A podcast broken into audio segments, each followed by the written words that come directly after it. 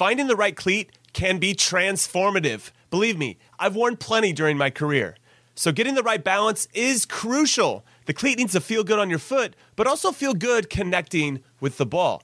The New Balance Furon 7 Plus is built with both of those points in mind, offering overall comfort and precise striking in the game's fastest moments. Because, as I learned the hard way, because I didn't possess much of it, speed matters in soccer. That's why the Furon 7 Plus is built for accuracy and precision at rapid pace and is engineered specifically for use on firm ground.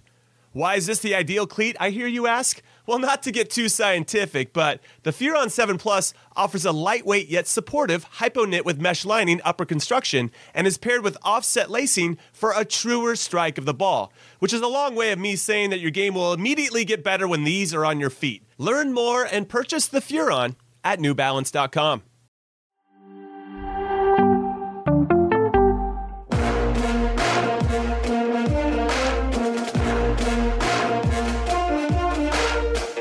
Yeah, what is up, everybody? Welcome to another exciting installment of In Soccer We Trust. This time we're doing a recap of the game.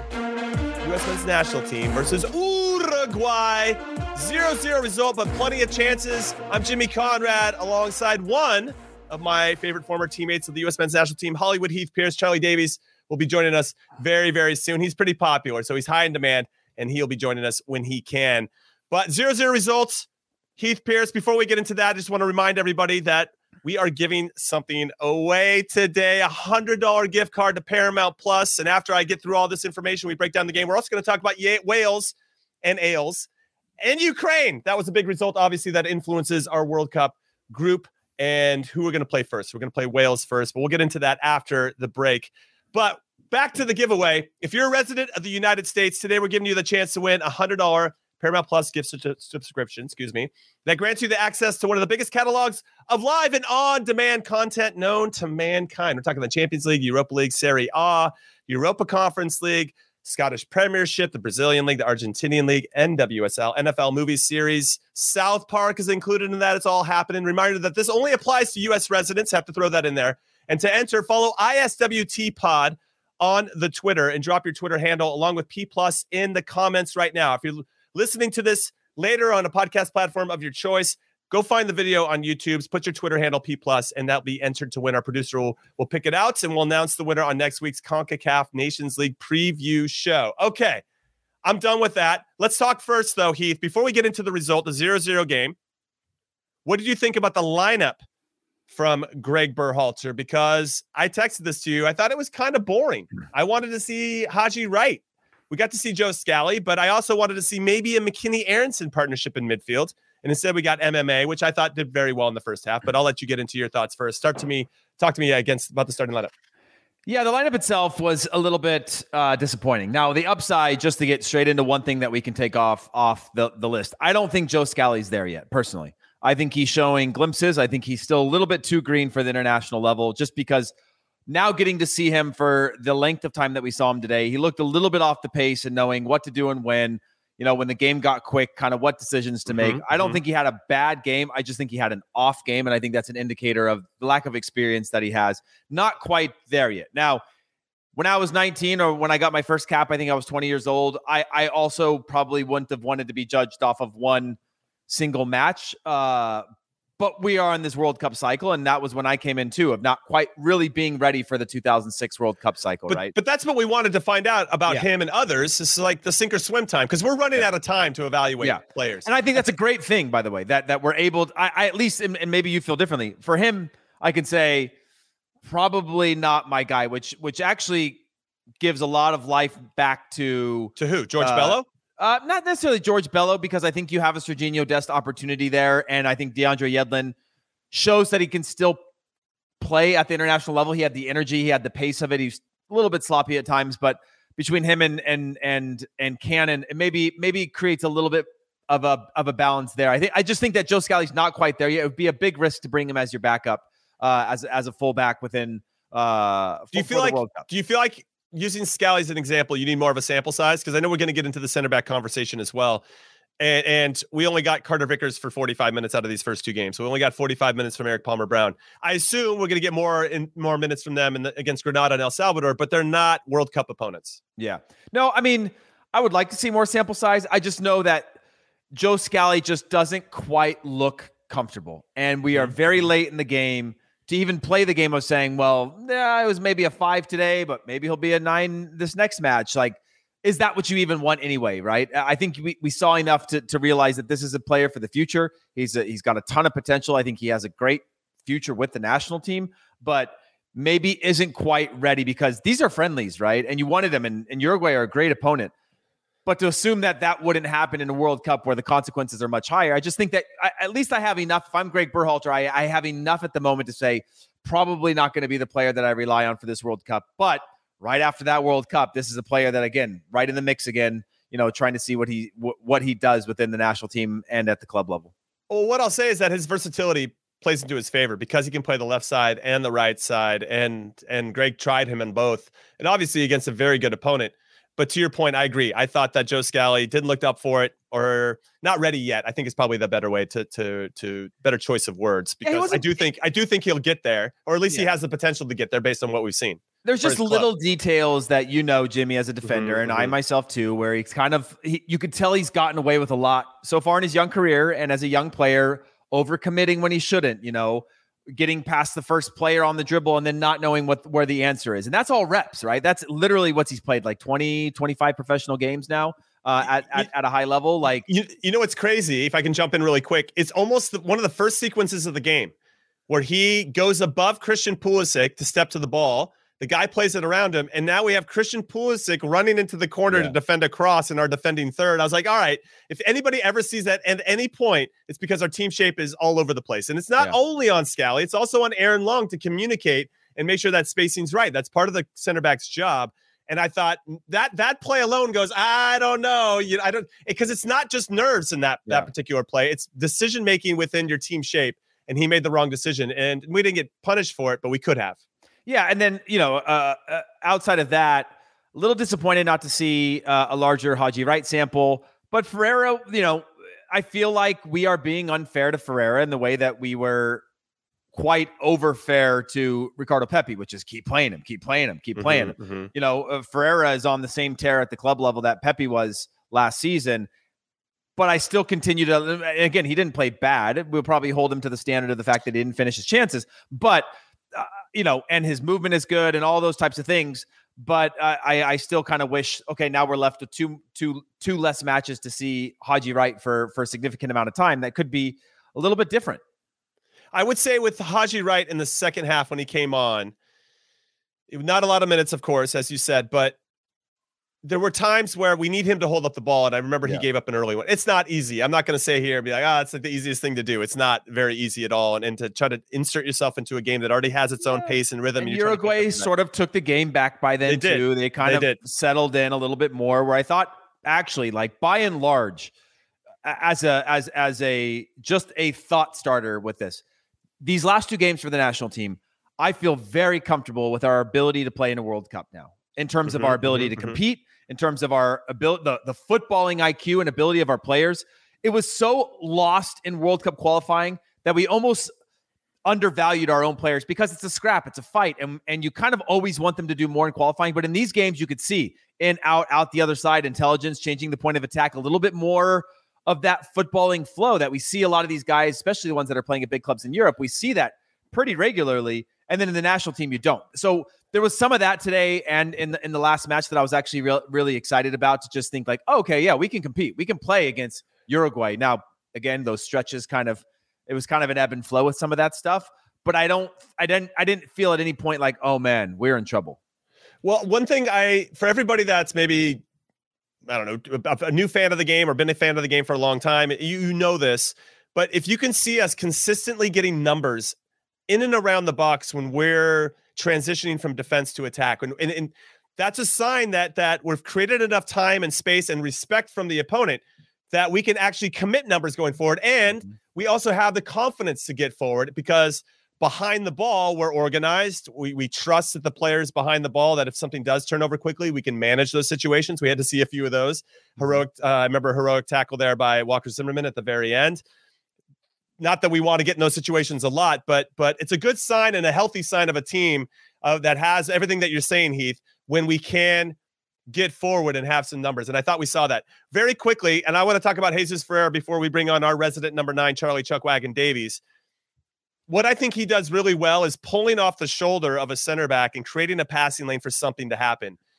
And now he just needs to capitalize on those mistakes, or oh, excuse me, on those opportunities, because he did have one against Morocco in the first half that could have made it 3-0 at halftime. He didn't take it.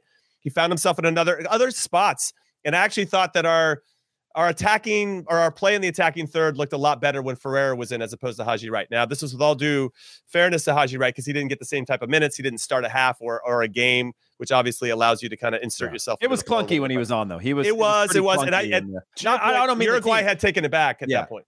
Yeah, but Well- but he, he was clunky. It was it was a clunky it was a clunky period of time when Haji Wright was on the field. The U.S. never really had that that Right, right. Develop build up play. Yeah, flow, Yeah, yeah, no, it was interesting, and we're going to get into some dissecting some of the the partnerships that we saw and relationships of the team. But let's bring on Mr. Charlie Chuck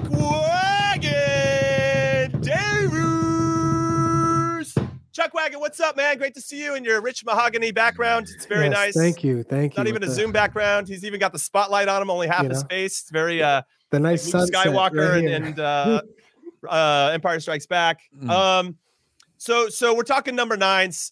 I don't know if you want to give us your overall thoughts first and then get into the number nines, but obviously Mhm. it makes sense for you to jump in about Haji Wright, Jesus Ferreira. What did you think of the Yeah. performances for number nine?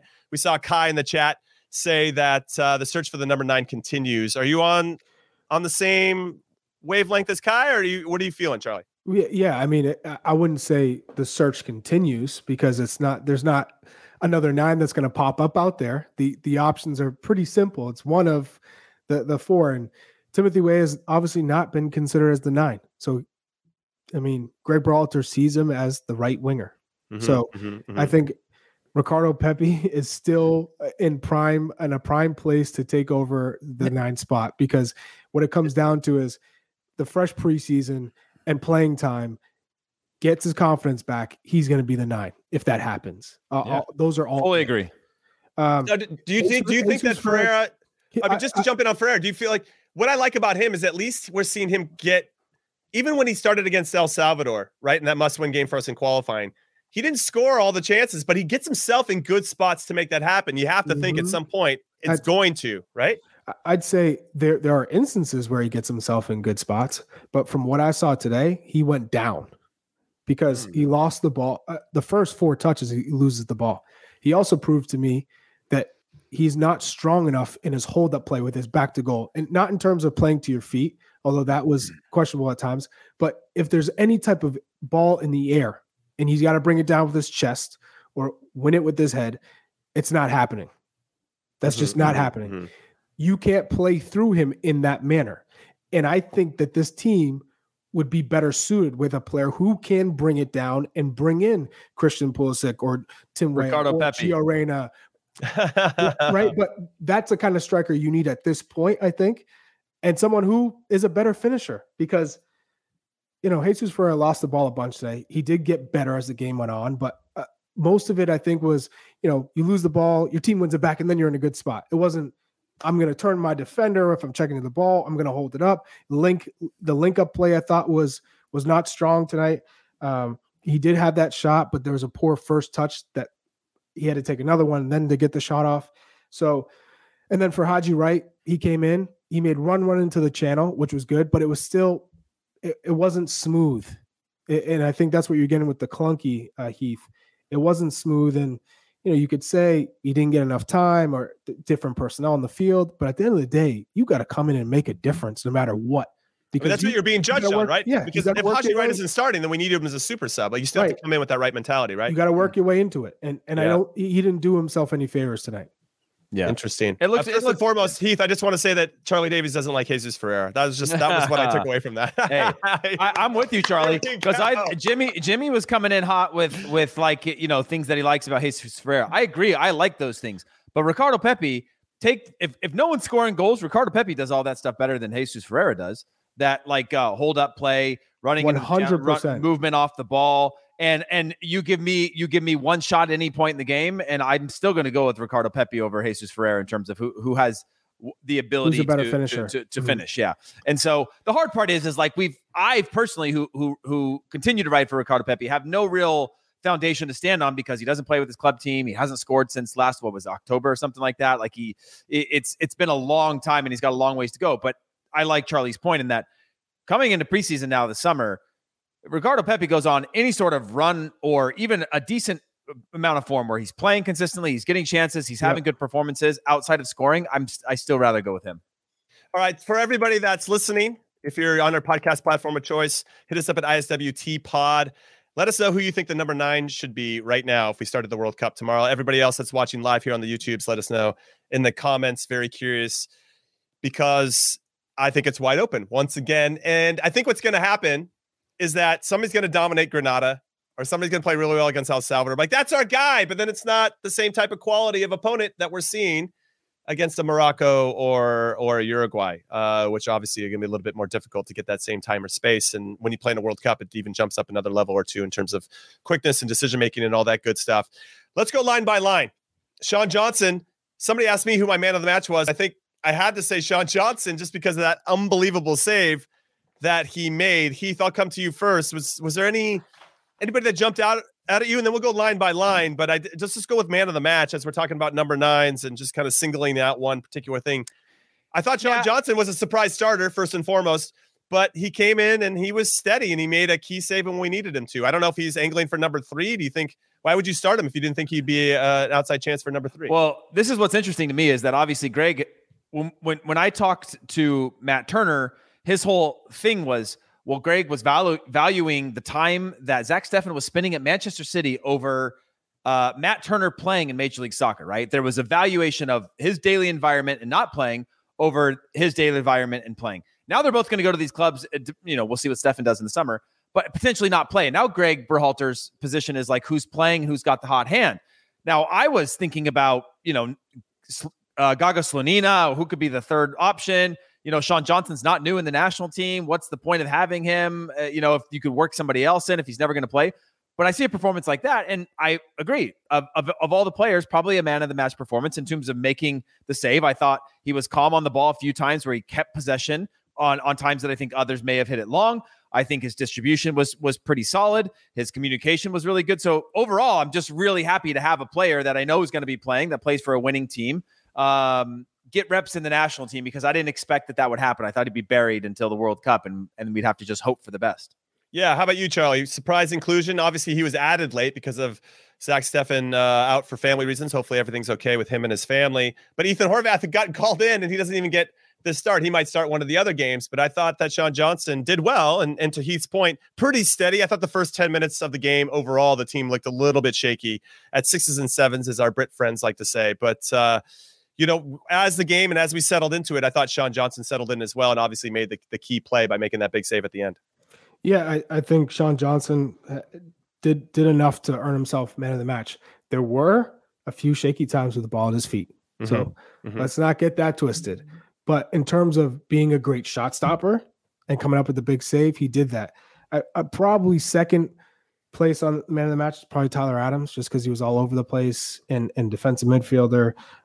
He basically made their ten irrelevant in the first half. I thought he he did pretty well. I w- I'm interested to see who you guys think hurt their stock in, in this game. Well, we said Joe good Scally. question. We said Joe Yeah, Scally. we said Joe Scally.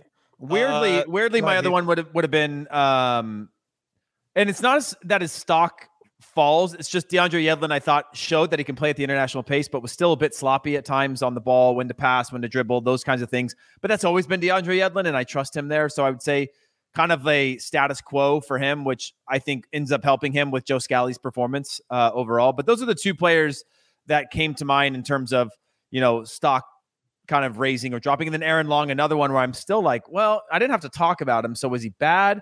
Was he good? Kind of another another solid performance where I saw him put out a couple fires. I saw him have to handle some things off bad turnovers for the team. Wasn't super sharp every time he got the ball, but overall, again, another status quo where it's.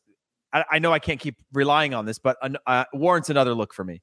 I'll say that Scally I think dropped off a little bit. Just just not ready yet. I think yet's the key word there. Yedlin for me, uh, I, I agree with Heath in his sentiments. I would agree that, or I, I add that it felt like sometimes he gets he just gets caught ball watching on, on the back post and, and another team on another day or, or Uruguay on a different day buries one of those chances. But getting forward, I you know, I think he's making his decisions of when to go forward and, and when to stay. That that has evolved. And I and I like that he's got a little bit more discipline in that area. So that just be something I would I would I don't know if his stock dropped. I think I think that's what we know about Yedlin. I think Aaron Long dropped off a bit here, Charlie. I think that uh, there's a part of your job that you have to communicate. And I just don't know if he's doing that enough because sometimes if you're coming off an injury or if you're just so worried about playing your own game and having the best performance that you can, that's okay in some positions on the field. But as a center back, communication is so important. And we were all over the place in certain elements, uh, parts of this game when he was on the field where, where, where and, and Scally was out of position. And that's part of his responsibilities, making sure that his outside back in front of him is he's joysticking him a little bit, making sure he's in good spots and when to stay and when to go, especially when you got Scally, who's a young player who needs that leadership and that communication to maybe steady him a little bit. We didn't think we saw a lot of that. So I thought Long dropped off a little bit. I was surprised he started. I thought we were going to see Carter Vickers and Palmer Brown actually get the start. So I thought he dropped off. Um, what about midfield- Weston? What was what was the take on Weston tonight? Uh, it's, it's, his first 45 uh, start. I, I, I, thought he was okay. I mean, there there were times where I thought he was a, a bit late to to anticipating plays. Had the right idea, but maybe it was a step or two late. You know, try the the crazy bike. Um, he he's still a beast on set pieces. Uh, that's I mean, he, he won another corner, I believe, before that and after. Um, I I think you know Weston's going to be the guy in midfield, anyways. So I, I thought Erik Palmer Brown took a, a, didn't help himself. I think he took a drop um, late, gave a lot of space. You know, there was no um, simpatico yeah, yeah. With, with, Zimmerman at, at all. Um, Joe no, Scally that's a great shot. I, I, totally forgot about Erik uh, coming in and and you're right. There was some there was the on the on the save that Sean Johnson had. It was his guy ultimately. I understood why he stepped up and got back into position because the ball dropped off, and it's normal to to do that. But you have to make sure if there's no pressure on the ball, you got to stay with your guy. So that would be one thing to add there. And then obviously, you know, got surprised by that ball up over the top where Nunez gets in behind, and and uh, on another day, Cavani you know scores that. So yeah, I, I guess Erik didn't do didn't take his chance, right? Didn't do a lot with his 45 minutes. So it's a bit unfortunate because I, I think we're all pulling for him a little bit. I I this is gonna sound like a hot take, but it's not. I don't like MMA in the World Cup. Not not you not not unanimously like saying this is our starting three because I don't think we have a great attack with those three on the field. I think we're always in good spots and and maybe that is the game in the World Cup for us that's going to that's going to get us results is set pieces, all those little little things that aren't necessarily in the build up play. I just think that we lack a real fluid uh, attack through the three of them. Solid, good defensively, good in transition. But I just, I, have just been wanting something a little bit more through the through through Musah, McKennie, and Adams. But but have I, feel have like I, have I not been saying that from the beginning? I said Musah is an amazing player. He is so gifted, but we all know McKennie's not coming off, and we all know Tyler Adams isn't coming off. He's the six, but there's no conduit between the midfield and the nine. There is nothing there. Musah is a player who will drop deep, even deeper than Tyler Adams at times, and dribble by three or four players. But by, by the time he gets to the final third, it's almost like he blacks out because there is there is nothing that I've seen from him in terms of one twos, combine and create his own shot, play the the splitting seam ball, take a shot. Listen, listen, Chuck. There was a there was a sequence in the second half where Musah grabbed the ball and he ran like 40 yards with it and was amazing. I'm like, okay, here he goes. Mm-hmm. What's he gonna do now that he broke the lines? And he got the ball cut under his feet. Two guys closed him down. I'm like, that's and players open, by the way. That yeah, was a yeah. counter attack. And, and Charlie, and, and like Charlie Davies is gonna be so pissed right now. I know he's screaming at his television because because Musah has that ability, but but kind of similar. He's just not there yet in these elements that we need him to have. To your point, Heath, where he can allow us to kind of connect those dots in a way that maybe other players can't. Well, when Musah and Aaronson why I wanted together, to see McKennie and Aaronson in the midfield yeah. together. That's why I wanted to see it, and I was well, when, when we didn't get a chance. Yeah, when when Musah and Aaronson are together, Musah's much higher up the field. Weirdly, weirdly, he's in he's in different pockets a lot of the time than when it's him and uh, he's a lot more conservative and deeper, like advancing the ball on the dribble. But when he's with Aaronson, uh, he's higher, and I would love to just see him be the advanced one with McKennie and be have McKennie be a little bit more of that connective tissue between between uh, those two because I, I do like Musah when he starts higher, but when he's got to drive that far, he never seems to have the right decision or right idea. Um, but when he's when he's in and around the, we just don't ever have like three, four players kind of pulsing and probing in and around the top of the box. One, two is pulling defenders in and out of spaces. I just feel like it's so rare that we do that and that disconnect. Where then now we're holding this striker or nine to another standard because they're in no man's land so often that we don't have this like build up play where they're getting touches and they're involved in these types of things. I, I, I don't know. I don't know what the have, answer is. I have yeah. to jump in and say, I actually once we got a control of the game after about the first 15 minutes, we were getting some of those. We were getting some opportunities where we were combining at the top of the box, and I don't want that to just be discarded because of uh, other elements of the game where we didn't do as well. We weren't doing that consistently, but there were about 20, 25 minutes of that first half where I was like, shit, that's a great sequence. Ball goes up like Walker and Christian Pulisic runs in behind. Ferrer drops in the midfield, brings a center back. Christian gets in behind. Walker plays another good ball. We end up getting a corner out of it. Weston McKennie had joined the attack. We're getting Yedlin forward. Yeah, it, there were these little elements that I saw, but and I was actually like, okay, MMA is doing something. But once the second half started, I think Uruguay made some adjustments. They made some subs where they probably threw on some better players. We maybe got a little bit tired, and that's where we lost a lot of steam. But I don't want that that 25 minutes in the first half to be discarded because I thought there were some good elements there. Now, whether we can extend that over 90 in the World Cup, I, I, think that's a discussion to be had. But I wanted to see McKennie and Aaronson. And I hope we see it in the next two games. It, it and the, let's be honest. If you're looking at the midfield, Musah is so good at, at getting on the ball, and he brings a sort of a calmness to it because Tyler Adams is always looking to go forward. It's it's not I can I can dance on the ball. You know, it's mm-hmm. one two mm-hmm. touches, you get it off your foot. I think for Weston, he's always been like an eight. You know, he'll go box to box, but typically you don't want him on the ball. You want him winning balls, being quick, and making the late runs into the box, being uh, efficient on set pieces. But he's not a player who's building the game. So Musah complements them in that respect because he's that one midfielder who will, will say, Hey, pass me the ball under pressure. I can get us out. I can dribble out of pressure or I can find the next guy. He's clean, so clean technically. My problem so, is when, okay, he gets to, when he gets to the final third, there have been times where he has no options. And, and you could see it. Because he's looking around, or who am I going to go no, to? But no ideas or no options. He, both. Yeah. When you have when you have no options, I think he lacks the creative ideas to to to make an option come. You know, but there have been times where he hasn't had any options because the number nine, whether that's Jesus Ferreira or you know if it's Haji, whoever it is, is not giving him angles, who's not making runs in behind to create a little more space. And it's not the first run. Maybe it's one run and then coming back to make a second run. Just little movements, subtle movements to give you an option. Mm-hmm, and then that mm-hmm. then that space creates another one. So right. You know, it's really difficult because that nine is so important in not only the build up to to skip the midfield hold it up, and then and then find McKennie, Musah or Pulisic or Weah, but also in the final third, playing those little those little slip in balls or being somebody who can come for a ball, check turn, and then smash it from 20, 20 yards out. We don't have that right now. So there, there, there needs to be either another player brought into the fold, like maybe Gio wait, wait. Charlie, the, Charlie, the Charlie, Charlie, Charlie, Charlie, so mad, man. There's like everybody so wants to know what's going on. Why is Charlie so mad? And and and uh, Heath, because we're on the cusp. We're on the cusp of something big. Char- we're missing like one one part. Tell me I'm wrong. Not, not, not saying you're. I'm not saying you're not wrong. I just uh, let's pretend Charlie's not here, Heath. Why, why do you think Charlie's so mad right now? He's really mad. Yeah. And so I, somebody, I, Andre said, did Musah take Charlie's girl? yeah, that's, yeah. yeah. that's funny. They, no, I, I agree with Charlie that like there is, like there's these flashes like today again, and I said this before Charlie jumped on. These last two games, I came out thinking like I was kind of worried about do we actually have the quality? Is this perceived quality in World Cup qualifying? Because it's just so different. But now in these last two games, two very different types of opponents two technically good teams, teams that that that that are uh, are going to be competitive at the World Cup.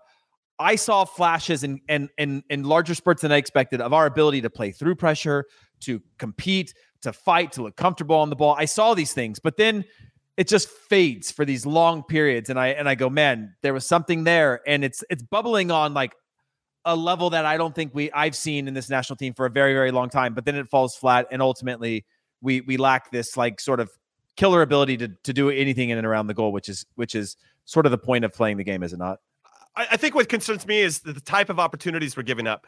How many crosses they flash across Sean Johnson's box in that first 10 or 15 minutes? And then they did it a couple more times eh, in in both halves where you're like if we give up these types of chances, we're going to get absolutely punished because yeah, but Jimmy, we did this. Uh, but the, the, the upside, and, and I'll, sorry to interrupt your thought. No, go ahead. I, I, want you to finish. Is that we were able to cut that out at a certain point, and this team previously, we've seen even going through 2018 and, and some of the games here, even World Cup qualifying, usually it goes bad for 45 minutes and then we get a chance to bounce back for like a come to jesus moment in the locker room at least we phased out of those things and we saw some like a bounce back where we actually had like you you had said 20 25 minutes where we were we really good after that now right. like you said a good team fun- punishes you maybe you're one two nil down but that's any game any opponent any club international whatever but the fact that we stayed in it we're able to like sort of round that corner i think is there's some sort of positive in there as well Okay, no, I agree with you on that. So, Charlie, I'm going to throw this last question to you before we take okay, I'm a break. In. We're going to talk about Wales, Ukraine. We're going to. I want Mad Charlie. You got to stay. You, you can't. You can't change yeah. now. We want Mad Charlie.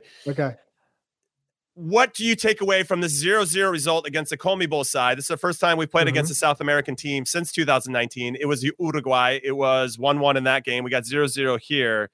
There's still something that has to be taken from this in some way that we can we can spin to help us we're going to get better from this experience. I assume that's how you feel in some capacity. Yeah, I'm super positive over the past two games. If you if if you told me we're going to come away with four points, uh, a, a, win against Morocco and a draw against uh, Uruguay, I would say where job those, point, where are those points going? They're going to our friendly. Points, we're winning the friendly the, World the Cup. Results. It, yeah, for yeah, me, I'm just for, kidding. I, I get what you're saying. For for me, I'd say job well done. It's progress. Mm-hmm. Uruguay just smashed Mexico 3 0. I, I know the last 30 minutes was that A team, and we didn't get get a, a, enough of them, but that's still they had Darwin Nunez. That that's a striker who's going to go going to go for 80 to 100 million dollars. So when you're talking about some of the players that the US faced, sure they gave up some opportunities and Cavani probably should have finished at the end. Darwin Nunez had some chances in the first half, but we came out with a clean sheet there are some things that we saw. You talked about the the 25 minutes or so where we controlled play, we were good on the ball, we were confident. Those are things you can build off. There was mm-hmm, nothing mm-hmm. glaring for me that I'm like, oh damn, we're we're we're in trouble, except for just that the clarity at the nine position. Because I thought after these two games, I thought we would have been a little bit closer to saying this is going to be our, nine, whether it's yeah. Jesus Ferreira, whether it was Haji Wright. And it's still a big question mark. No, no, there's still some questions that need to be answered. Thankfully, we do have a little bit more time. We got two more games in this window, two more in September, and obviously the first half of the club season to figure out who that player is going to be. Hopefully, we get that identified sooner rather than later. I would assume, speaking for both of you guys and, and our producers, maybe we have that number nine figured out by the September window. So we're not still having a guessing game leading into November who's going to be starting against Wales on November 21st. And speaking of Wales, we're going to get into their big win against Ukraine right after this break. So don't go anywhere. Okay, picture this. It's Friday afternoon when a thought hits you. I can spend another weekend doing the same old whatever, or I can hop into my all new Hyundai Santa Fe and hit the road. With available HTRAC, all wheel drive, and three row seating, my whole family can head deep into the wild. Conquer the weekend in the all new Hyundai Santa Fe. Visit HyundaiUSA.com or call 562 for more details. Hyundai, there's joy in every journey. Did you know that while over 60% of Americans dream of starting their own business, less than 20% of them take the first step? The reason? Building a business is tough. Tailor Brands is simplifying the business journey. From launching and managing to growing your business, Tailor Brands isn't just another tool, it's your online business partner from launch to success. With Tailor Brands, building your dream business becomes an effortless experience. Their comprehensive platform guides you through every step, ensuring you have everything you need in one place. From LLC formation to bookkeeping, invoicing to acquiring licenses and permits, and even setting up your bank account. Tailor Brands handles it all seamlessly. And our listeners will receive 35% off Tailor Brands LLC formation plans using our link, tailorbrands.com slash CBS Sports. That's T A I L O R B R A N D S dot com slash CBS Sports. So start your business journey today with Tailor Brands. Welcome back to In Soccer We Trust. I'm Jimmy Conrad alongside Charlie Chuck Wagon Davies and Hollywood Heath Pearce. We're three favorite former U.S. men's national team players. We just, uh, well, we had a lot to talk about with those 90 minutes between the U.S. men's national team and Uruguay. Ended 0 0. We got four points out of our first two games. We're going to win the friendly World Cup, as we discussed before. If you are new to this, hit like and subscribe. If you're listening to us on a podcast platform, hit subscribe as well. Follow us on Twitter, ISWT Pod. Speaking of that, if you follow us on Twitter, put your Twitter handle in the chat right now and put P plus in the chat as well. You'll be entered to win a hundred dollar gift card from Paramount Plus. Go make that happen. Go drop us a follow. ISWT Pod on the Twitter one more time for you.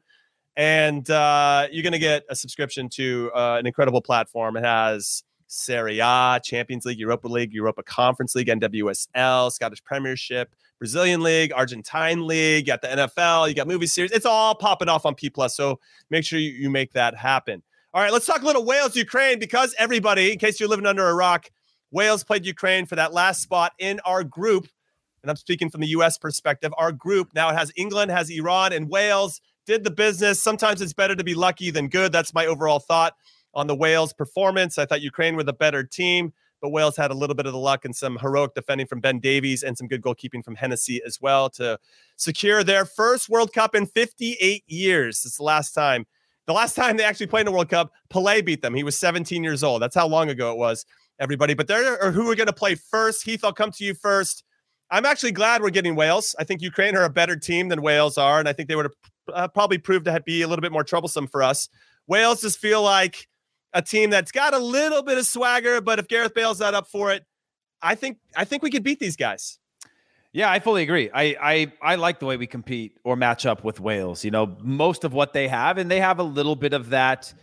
You know, some of those players' names that that are hyped around Europe that don't necessarily pan out to the level. Ampadu being uh, an example of that, but still a quality player. I like the way we match up with them. What they what they default back to is fight. I think the U.S. defaults back to fight as well. And so I think the matchup with them is good. I actually like our quality and the way that we could break down. If you look at the games that we played uh, this week, uh, I, I, like I like our chances against Wales, and much more so than than if we had to play Ukraine or or or even Scotland. I, I think Wales are a team that we should look at with an ability with an honest ability to to get three points uh, in that match across the board. Now, again, they're months out. You know who who's on the field for for Wales come that World Cup is going to be a different story. But when I looked at the way that they played, when I looked at the way Ukraine sort of broke them down at times, when I looked at their lack of ideas, they were just a, a, a good, solid team that was willing to, to, to fight for each other, and that's what got them to a World Cup.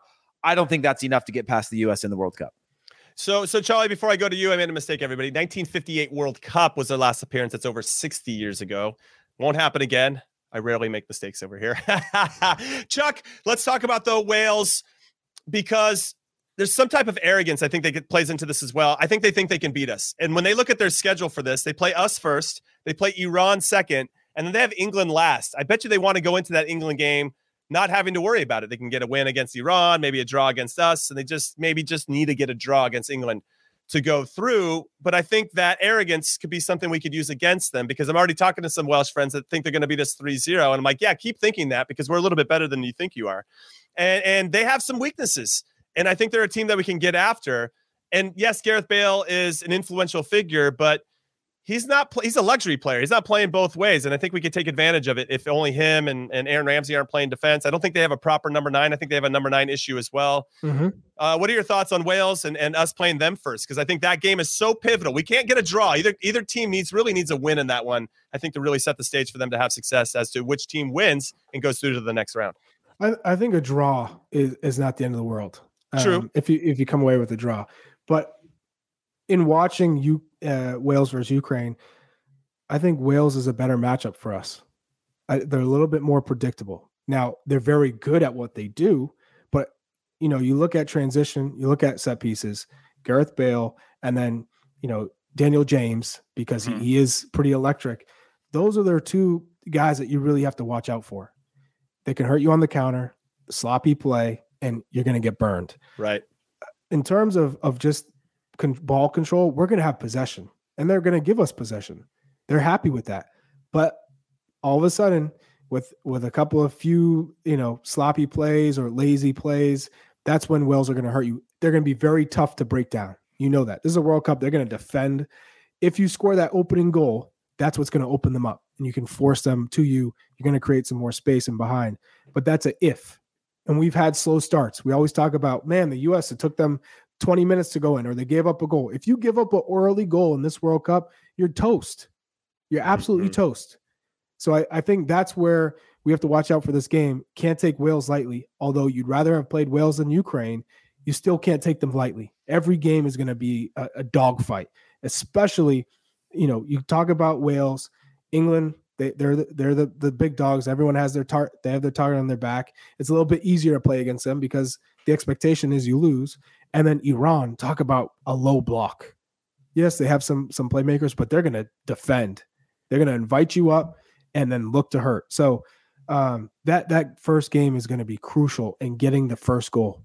Jimmy, let me, let me ask you this. Yeah, shoot. What after these two games, these last two games for the U.S., I know we were all confident in the group because I think we got a pretty pretty solid group for the for the U.S. in terms of our odds and chances compared to other groups or even Concacaf. I mean, Canada's got a harder yeah, group than us. Exactly, I, I, I agree with that. But I came out of these two games now, and I know they're friendlies, but they're against good opponents, and we haven't seen them in so long. And I was stuck in this world of, like I mentioned, with with qualifying, which was ugly and scrappy, and kind of second guessing a lot of my own thoughts coming out feeling like okay there's actually a team somewhere in this that can compete. That's that is yes, world yes. cup quality. Yes. do you feel more confident now after these last two games in the way that our team can match up with the wales that we can match up with an iran um, in terms of like our actual chances versus just the confidence of our of our national team? Well what's interesting is i still have questions or the same questions that i had after these two games.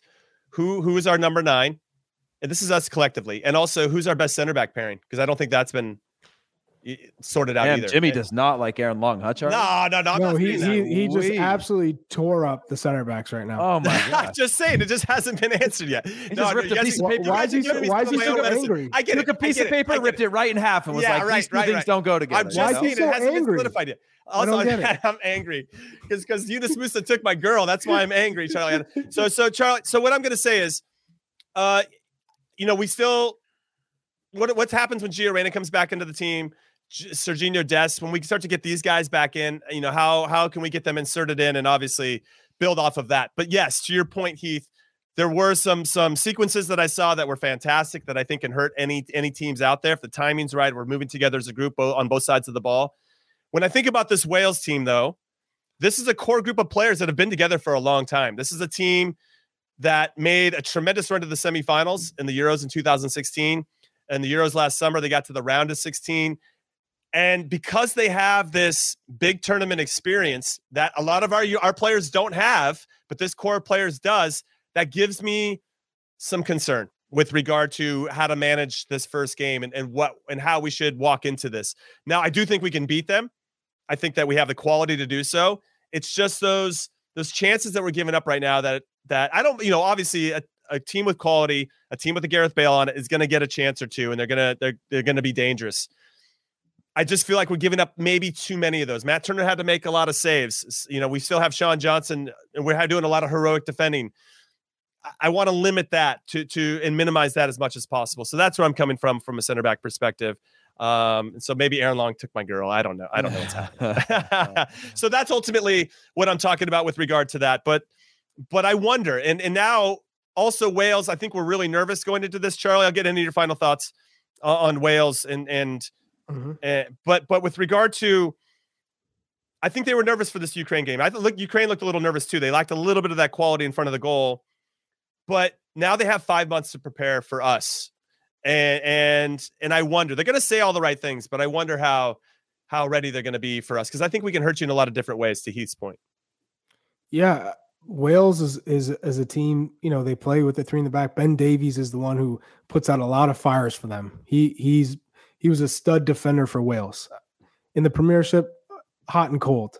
Hmm. Um, but I think Ramsey is kind of the X factor with this group mm-hmm. because he hasn't he hasn't been good for for a, a, bit. The move to Juve, I think, kind of took him off because he was flying with Arsenal.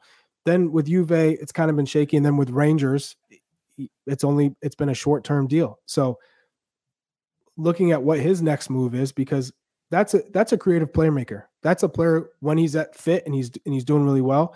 He he can break down the U.S. He can yeah. find he can yeah. get in those pockets. He can be the one to create for Gareth Bale for Daniel James. So um, the Wales team is is a, a team that I would be cautious about for sure. That's that's not a gimme game. It's going to be super difficult, especially when they the way they defend.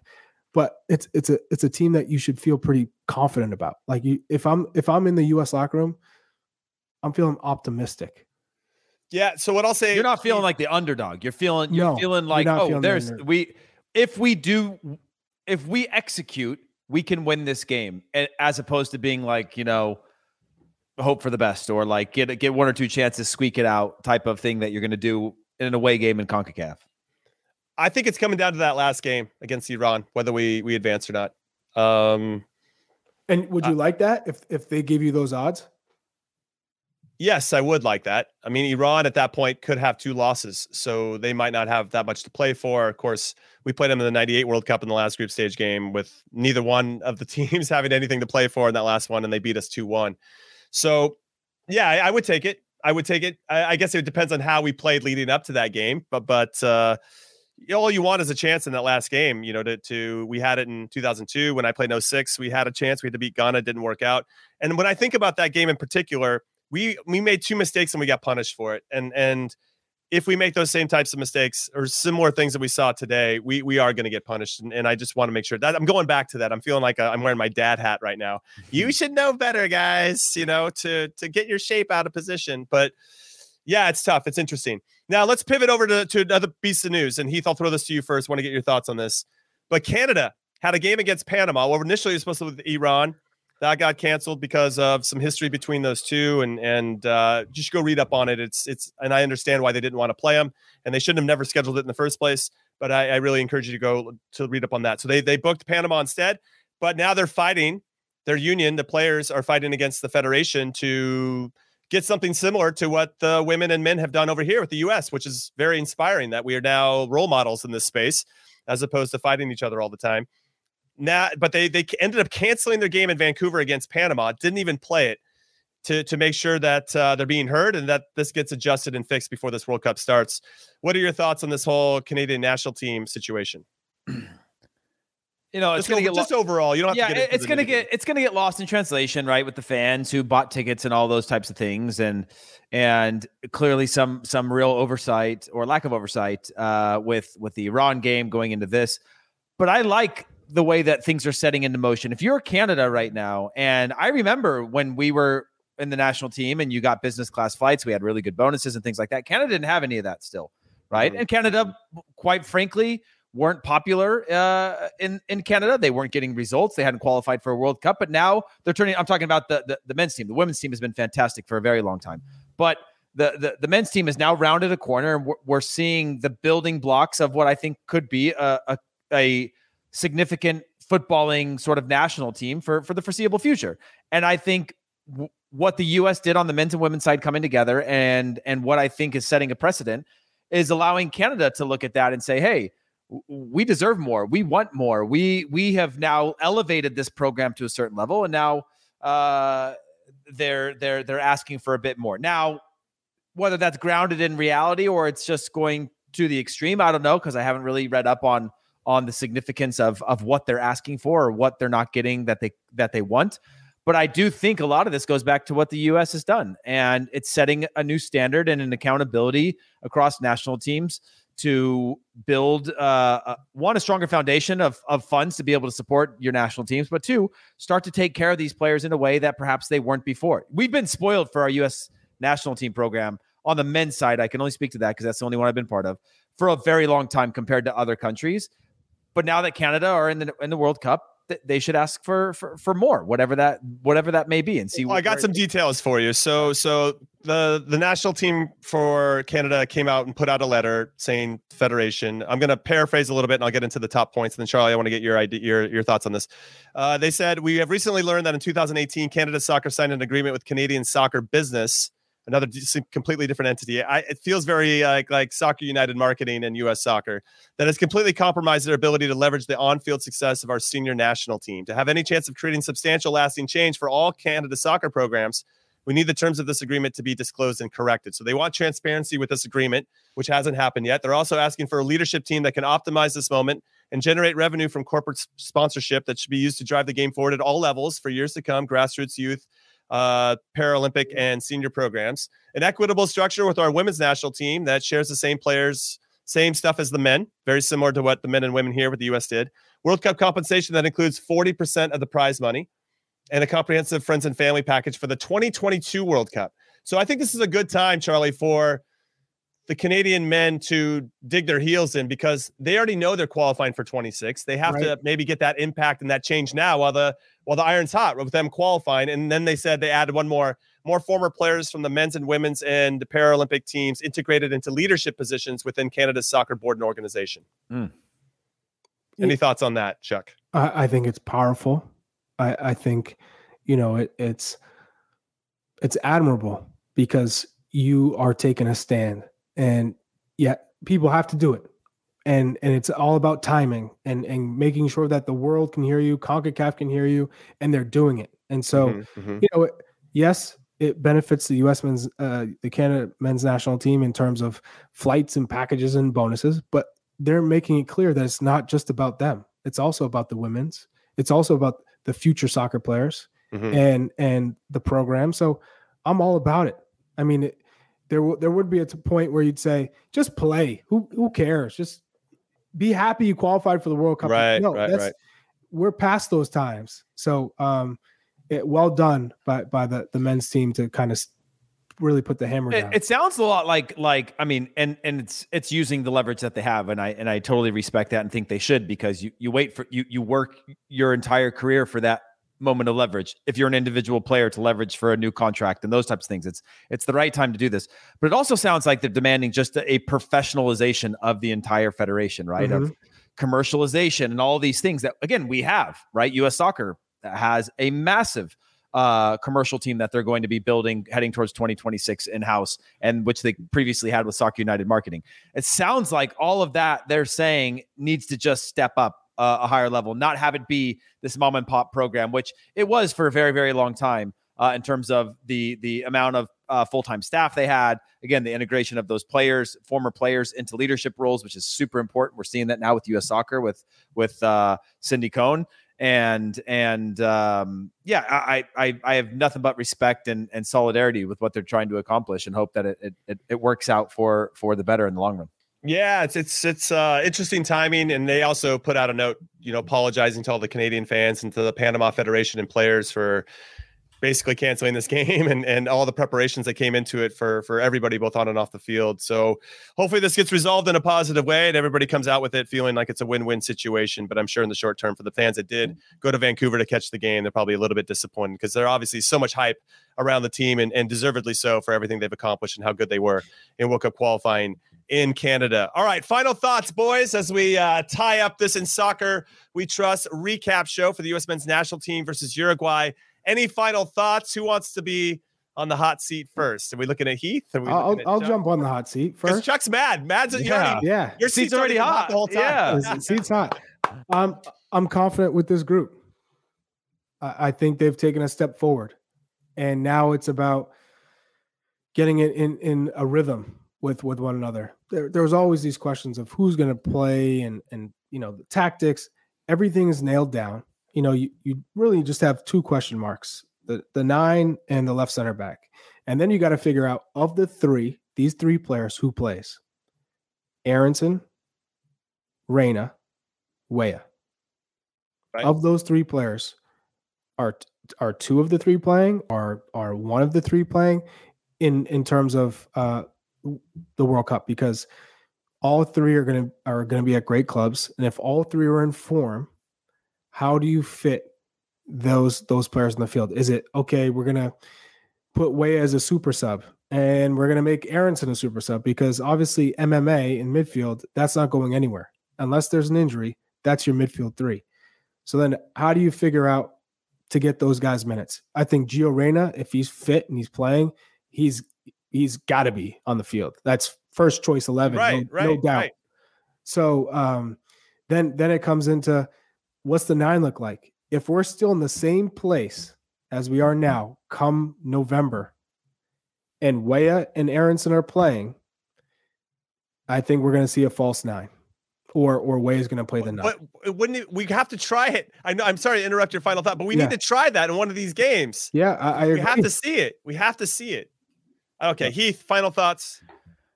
Uh, I mean, mine are along the same line as, as Charlie's. Like, I went from sort of a false sense of confidence coming out of the World Cup qualifying of saying, okay, we made it. Now what? To now seeing two different types of opponents, to seeing this team really show not necessarily a confidence to play against these teams, but a true ability to pass, move as a unit, individually. Just the quality of our players I finally seen at an international level after two years of this sort of pre World Cup, go Nations League, and then Gold Cup, and then qualifying, and all these things coming out of the backside. I see a very good group of of individuals that that can play at the international level, which I was uh, kind of again somewhat hopeful of or somewhat confident of, but now I'm I'm I'm convinced.